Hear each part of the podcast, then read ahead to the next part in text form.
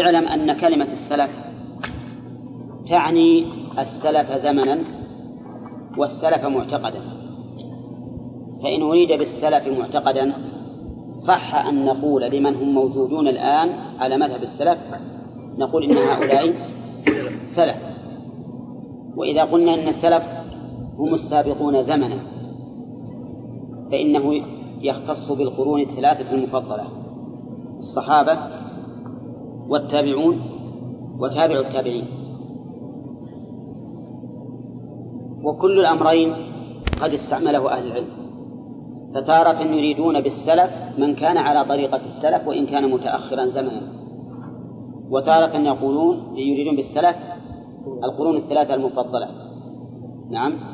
يريدون بها القرون الثلاثة المفضلة. ولهذا تجد مثل يقول إذا قال وهذا ما ذهب إليه سلف الأمة وأئمتها. ماذا يريدون بالسلف هنا؟